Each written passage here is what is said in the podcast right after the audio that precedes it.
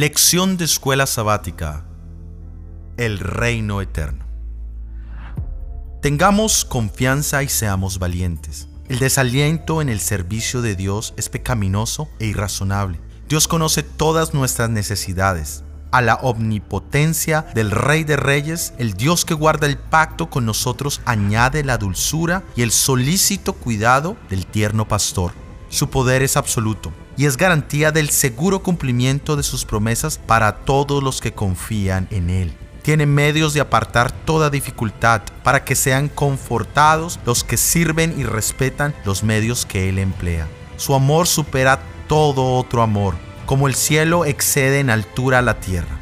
Vela por sus hijos con un amor inconmensurable y eterno. Leamos en la palabra de Dios en el libro de Daniel capítulo 2 versículos 20 y 21.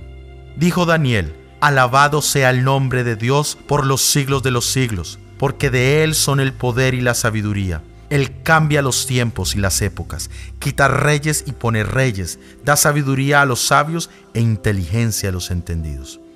Primera epístola a Timoteo capítulo 6 versículo 15. Que a su tiempo mostrará Dios bendito y único soberano, Rey de reyes y Señor de señores. Aunque en la tierra hay señores, reyes, soberanos y gobernantes, ¿quién es en realidad el Rey verdadero, justo y amoroso?